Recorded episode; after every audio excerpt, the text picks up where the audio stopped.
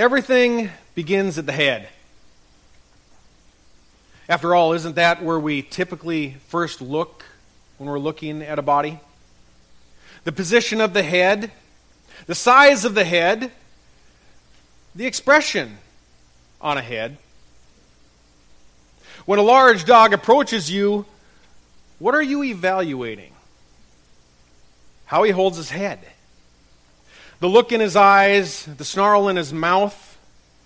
When evaluating a creature, you can tell so much by carefully evaluating the head. There's reason for that. The head leads the body. If a cobra is pointed away from you, you feel much more comfortable than if the head is pointed towards you.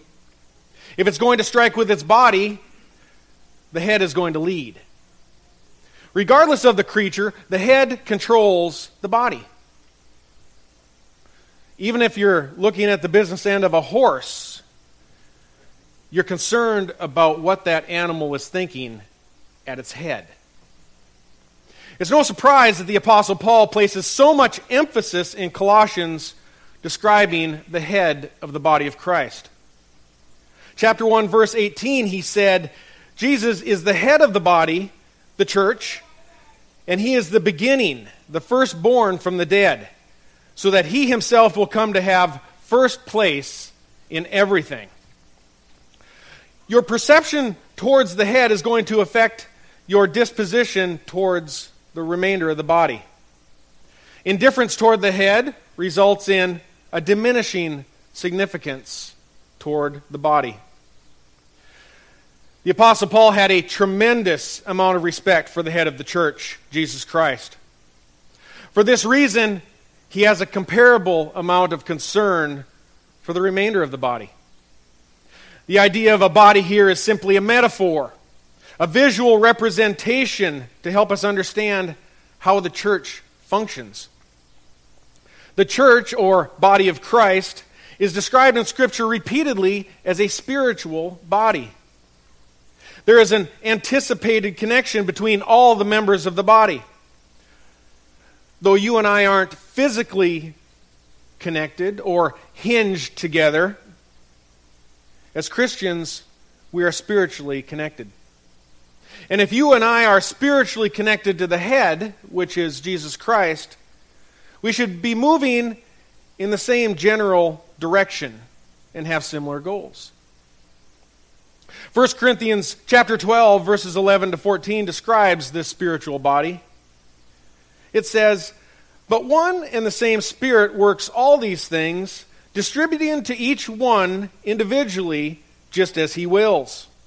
For even as the body is one, and yet has many members, and all the members of the body, though there are many, are one body, so also is Christ.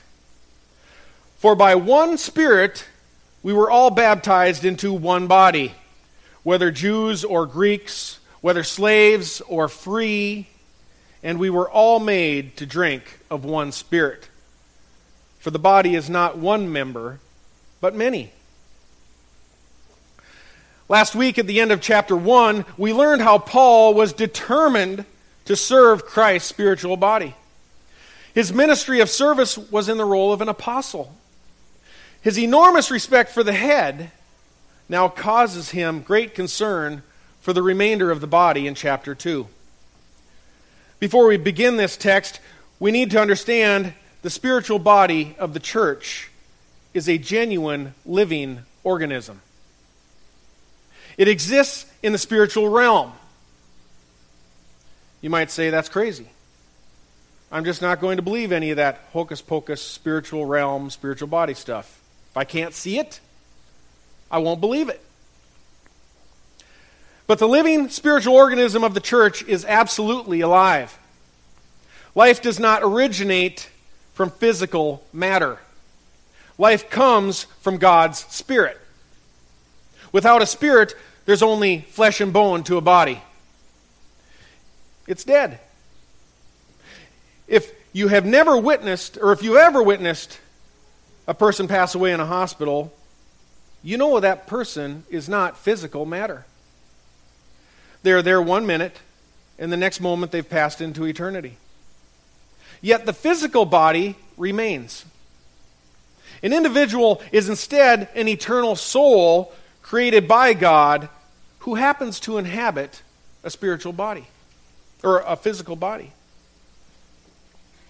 When I went to my father's funeral last November, of course it was an emotional event. I was grieved to lose my dad, but I was not without hope. I wasn't traumatized. When Rita and I looked into the casket, it was very clear to me that my father wasn't there. It was not him. There was only physical matter. And Dad's spirit had inhabited that for a season. And now his spirit is living with Jesus Christ. Paul said in 2 Corinthians chapter 5, I prefer rather to be absent from the body and to be at home with the Lord. The body of a person is very important.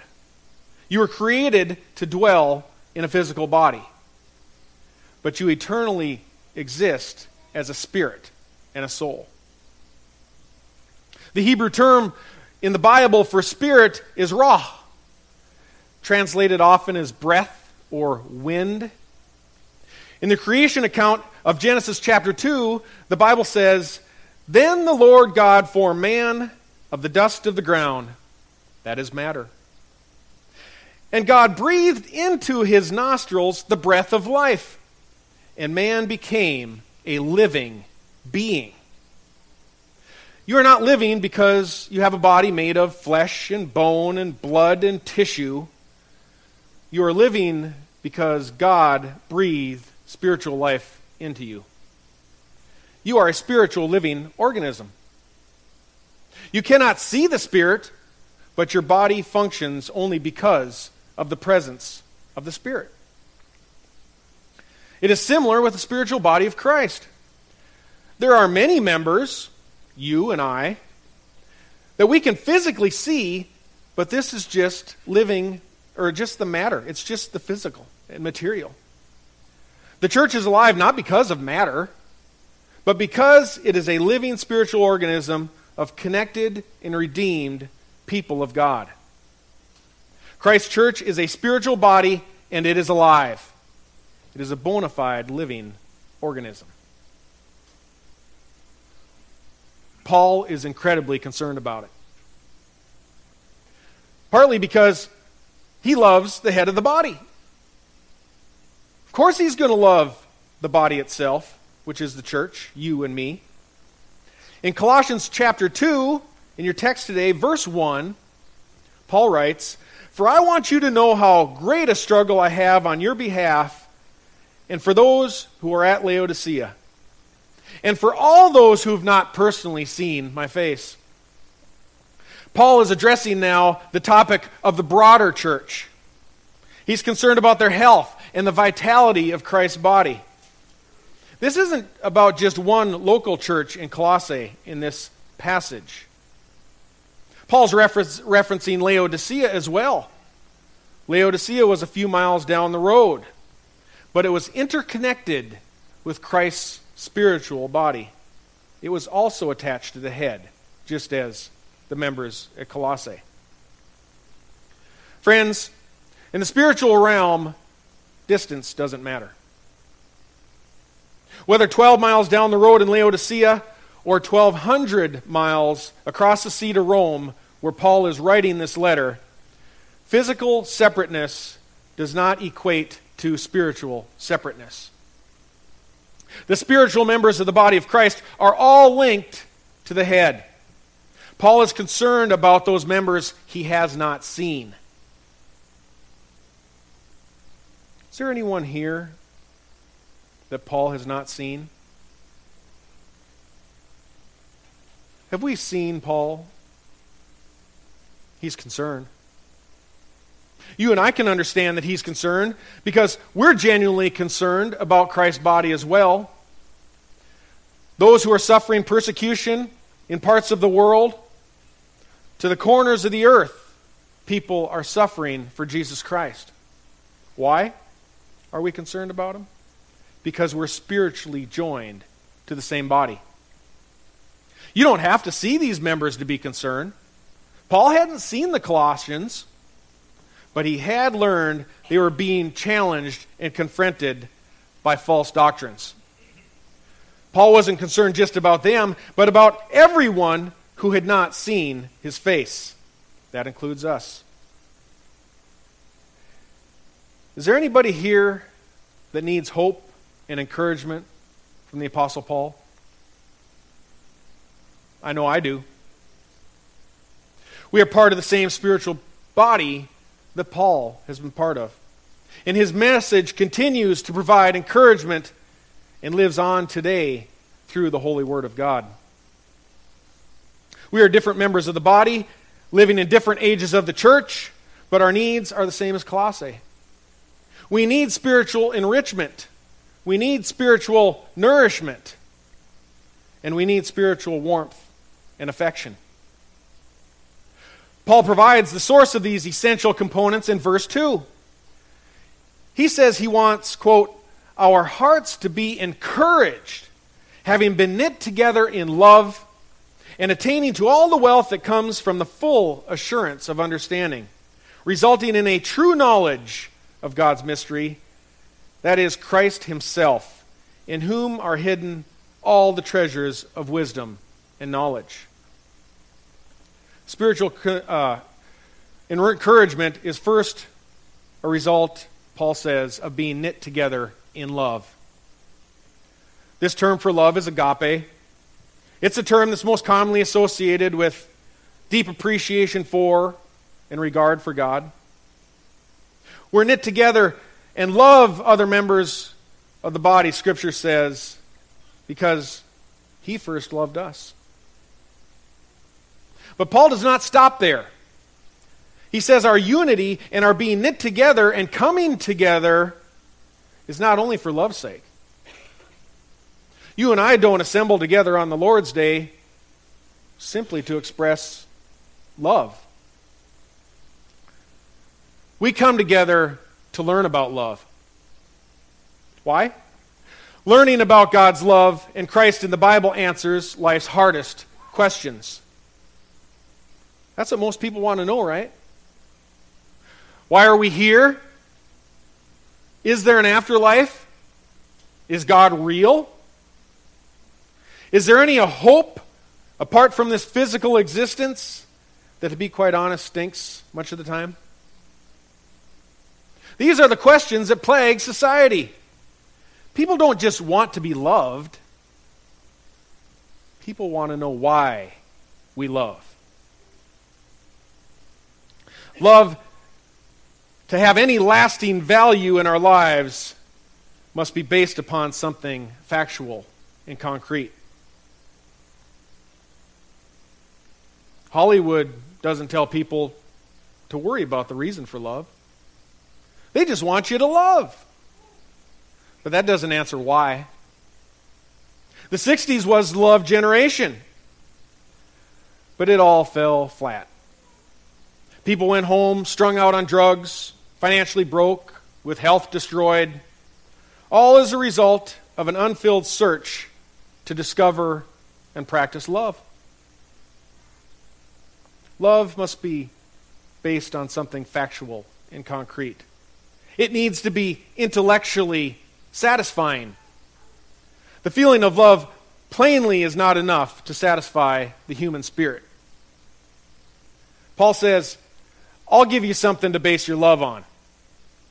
The King James renders verses 2 and 3 being knit together in love and unto all riches of the full assurance of understanding to the acknowledgement of the mystery of God and of the Father and of Christ, in whom are hid all the treasures of wisdom and knowledge. The answers to all life's questions and the most intriguing mysteries of love are hidden. I would say stored away in what Paul describes as treasures of wisdom and knowledge. That treasure is the Bible. These treasures are hidden or stored in the Bible. God's precepts and his glorious kingdom are described as a treasure waiting for you. Proverbs 7, verse 1 says, My son, keep my words and treasure my commandments within you. Keep my commandments and live, and my teaching as the apple of your eye. Jesus said in Matthew 13, verse 44, The kingdom of heaven is like a treasure hidden in a field, which a man found and hid again. And from joy over it, he goes and sells all that he has and he buys that field. All knowledge about love and the reasons we love and the results of God's love are explained directly on the pages of the Bible. God's Word is a treasure, it's in the form of a gift. It's provided to you to be unwrapped, to be discovered, and to be enjoyed. This is the book where we come to understand and appreciate love. You might ask the question so, which is it? Is this wisdom hidden or is it stored? The text says it's hidden, but the answer is both. This is the second time Paul mentions a mystery that has been revealed to those of us in Christ's church. Christian theologians who understand the development of theological thought and study are inside this book, and they also are convinced as they review it that Paul's statements are the early suggestions there was a cult forming in Colossae. The Colossian church was being attacked by one of the earliest manifestations of a heresy known as Gnosticism. Gnostics were a cult that believed and taught that God was good, but all matter was evil. In order to get spiritual and closer to God, you had to reject all things that were physical and material. They would have also asserted that God would have never taken the form of a man in Jesus Christ. Flesh is evil, they would say. They had a problem, however, which is that the Bible doesn't teach that. So the Gnostics claimed that there was a higher level of mystical knowledge above Scripture that was necessary to become enlightened and eventually for salvation. They would add speculation between the lines of Scripture and assert there was a level of spirituality and salvation that only a superior few could achieve. The result was not unity among the brethren, which the Bible calls for, but class division. Concepts of haves and have nots is not an archaic and outdated threat to the church. A mystical level of biblical spirituality has been proposed in books and movies such as the Da Vinci Code. They promote the idea that really smart people need to break the Bible code to find out all the secrets that are hidden within. You might say, well, those movies are just a little ridiculous. And they are. But there's a popular movement today in evangelicalism called trajectory hermeneutics. Trajectory hermeneutics asserts we can't really know what Jesus or the disciples would have thought about the behavior of modern society 2,000 years after they lived. So these people study and manipulate the scriptures with the intent of projecting the apostles' thought 2,000 years in the future. What the apostle Paul would have thought today if he had lived another 2,000 years. Folks, that's filling in between the lines. In addition, churches have been practicing class warfare since the time of Corinthians. They elevated certain spiritual gifts above others, which continues in the church today. There are denominations that demand if you're going to be spiritual, it must be demonstrated by the speaking in tongues. Other movements claim that if you w- uh, are willing and have enough faith, you'll be guaranteed that you'll be healed. That makes it pretty easy to identify the unspiritual people in the church. They're the ones that don't get healed. So the question remains Are these mysteries in the Bible at all hidden? And I would answer yes and no. They are hidden from the unbeliever because they're only revealed through the indwelling Holy Spirit of God. 1 Corinthians chapter 2 verses 12 to 14 says concerning the spiritual truths of scripture Now we Christians have received not the spirit of the world but the spirit who is from God so that we may know the things freely given to us by God which things we also speak not in words taught by human wisdom but in those taught by the spirit combining spiritual thoughts with spiritual words. But the natural man, that's simply describing the unsaved man, does not accept the things of the Spirit of God, for they are foolishness to him, and he cannot understand them because they're spiritually appraised. Unbelievers don't understand how the Spirit teaches us through the Word of God. The unbeliever has a veil over their hearts and to spiritual things. So they can read the Bible over and over and possibly gain some intellectual understanding. But their hearts can't receive the spiritual things. These mysteries to them are hidden. But the scriptures are also a storehouse of wealth and knowledge and wisdom to the believer. We get it. It may take prayer and study, but the Holy Spirit will reveal his mysteries of the Word of God to those who will seek him. Scripture says in 1 Corinthians chapter 2 again, But it is written, Eye hath not seen, nor ear heard, neither have entered into the heart of man the things which God hath prepared for them that love him.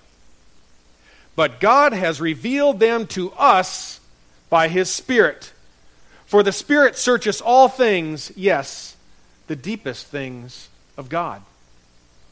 These verses are sometimes used to describe a scene in heaven that is yet to be understood or discovered. But that's not what the text says. It says in the past tense, God has revealed these things to us through His Spirit. This was a prophecy of Isaiah that is fulfilled, Paul says, in the spiritual Christian life.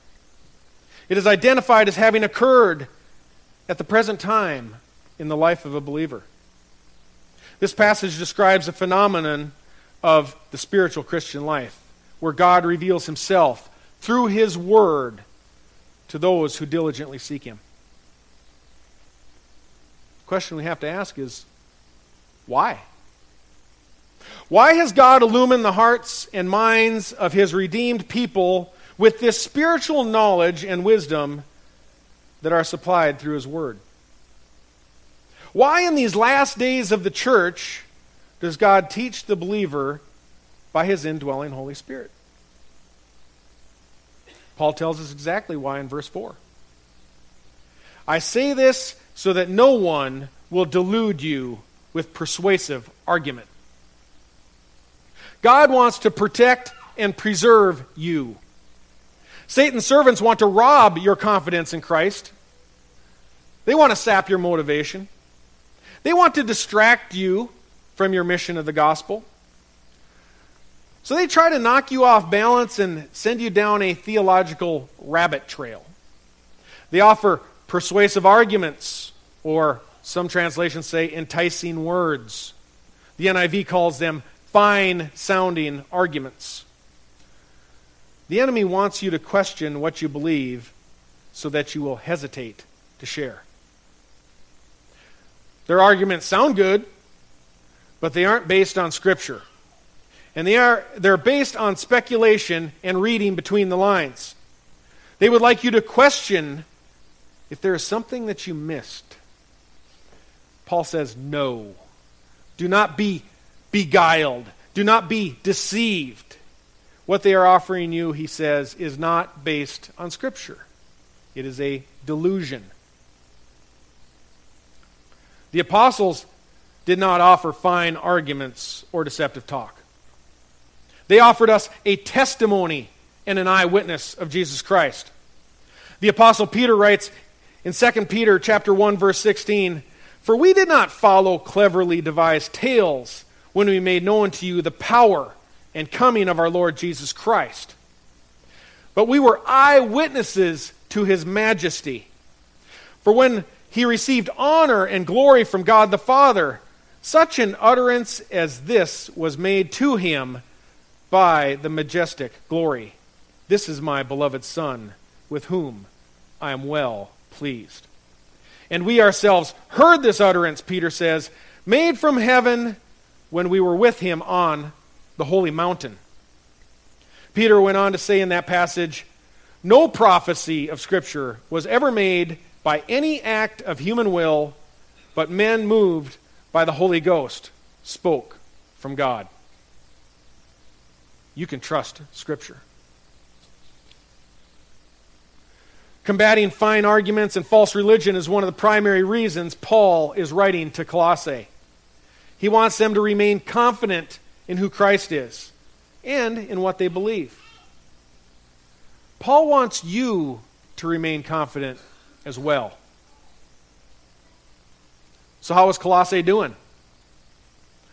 To this point, pretty well.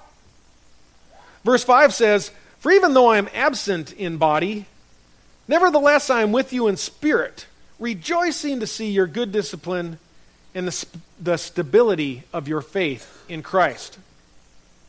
Getting back to the anatomy of a spiritual body, Paul says, When I pray for you and when I'm concerned about you, it's as effective as if I'm standing right there beside you.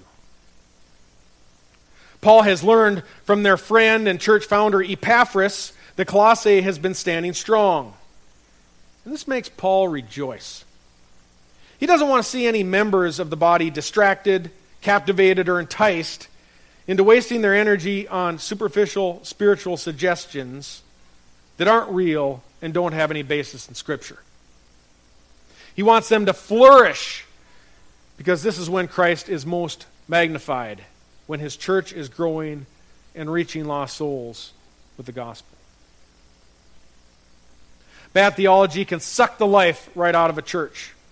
And Paul's going to continue to expose false religion throughout the remainder of chapter 2. But Colossae is standing firm.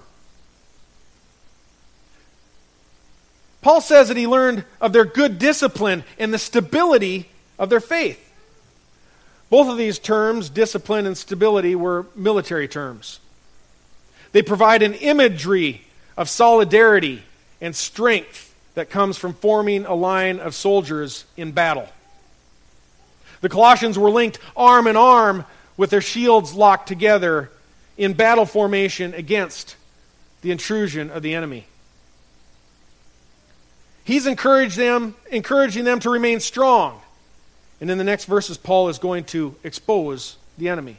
We'll talk more about them next week. Paul is going to discredit their false religious systems. The apostle is going to dismantle the enemy's weaponry. The enemy thought they were going to get at the Colossian church by claiming they had a higher spirituality and a superior knowledge. They hoped to sap the confidence of the church and lead them astray to follow after the false teachers. Paul says, No, you don't. I love this body of Christ, and I don't care if they're a thousand miles away. I'm going to do my best to defend them. Folks, I know you love Jesus Christ. I, re- I realize you recognize his deity, his majesty. Do you love his body just as much? Paul did. Will you stand firm in defending the church against false teachers, deception? And I mean not just being concerned about the body that meets here at 1120 Par Drive. Remember, Paul mentions Laodicea already. There were 12 miles down the road, but just as important as members of the body of Christ. You and I need to be concerned about the health of like minded churches down the road because we're spiritually connected. We need to pray for them, and when given an opportunity, encourage them. They aren't the enemy, they aren't the competition. They are precious to Jesus. We need to rejoice when we see other churches flourishing and praise God that the name of Jesus Christ is being held high. Are you a member of Christ's body? Perhaps you've never trusted in Christ. You may have never envisioned yourself as a sinner in need of a Savior. You might believe you can go it alone on your own and you don't need to be in Christ's church.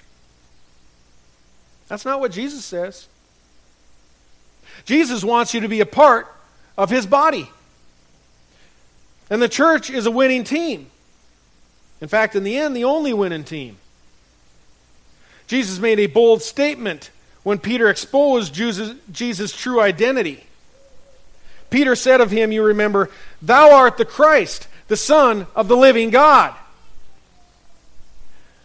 Jesus replied concerning this foundational statement by Peter Upon this rock, meaning upon your statement, Peter, that I am the Christ, I will build my church, and the gates of hell will not be able to overpower it. Friends, Jesus Christ is the only one who ever defeated death and left an empty grave behind. The only safe place to be on this planet when hell comes knocking at your door is in Christ's body, the church of the living God. Today we have three individuals who have placed their faith in Jesus Christ, and they've decided they want to express their loyalty to Jesus through water baptism. Ephesians chapter 2 verses 8 and 9 informs us, "For by grace you've been saved through faith, and that not of yourselves, it is the gift of God, not as a result of works, lest anyone should boast.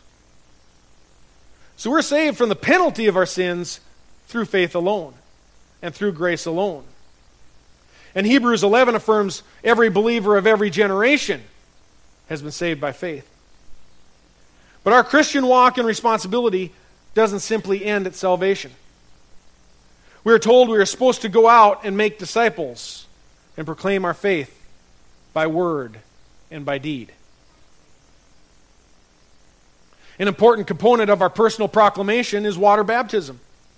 In baptism, the individual is expressing to friends and family and to the world that they believe what the scriptures say about Jesus, God, and sinful man. By being baptized by water today, they are publicly professing their devoted loyalty to Jesus Christ. I've met with each of these individuals, having heard them articulate their faith and express their desire to be water baptized, and they each have made a short video message they want to be played for you. When you're finished, we invite you to join us back at the baptistry where the baptisms will occur. Will you pray with me?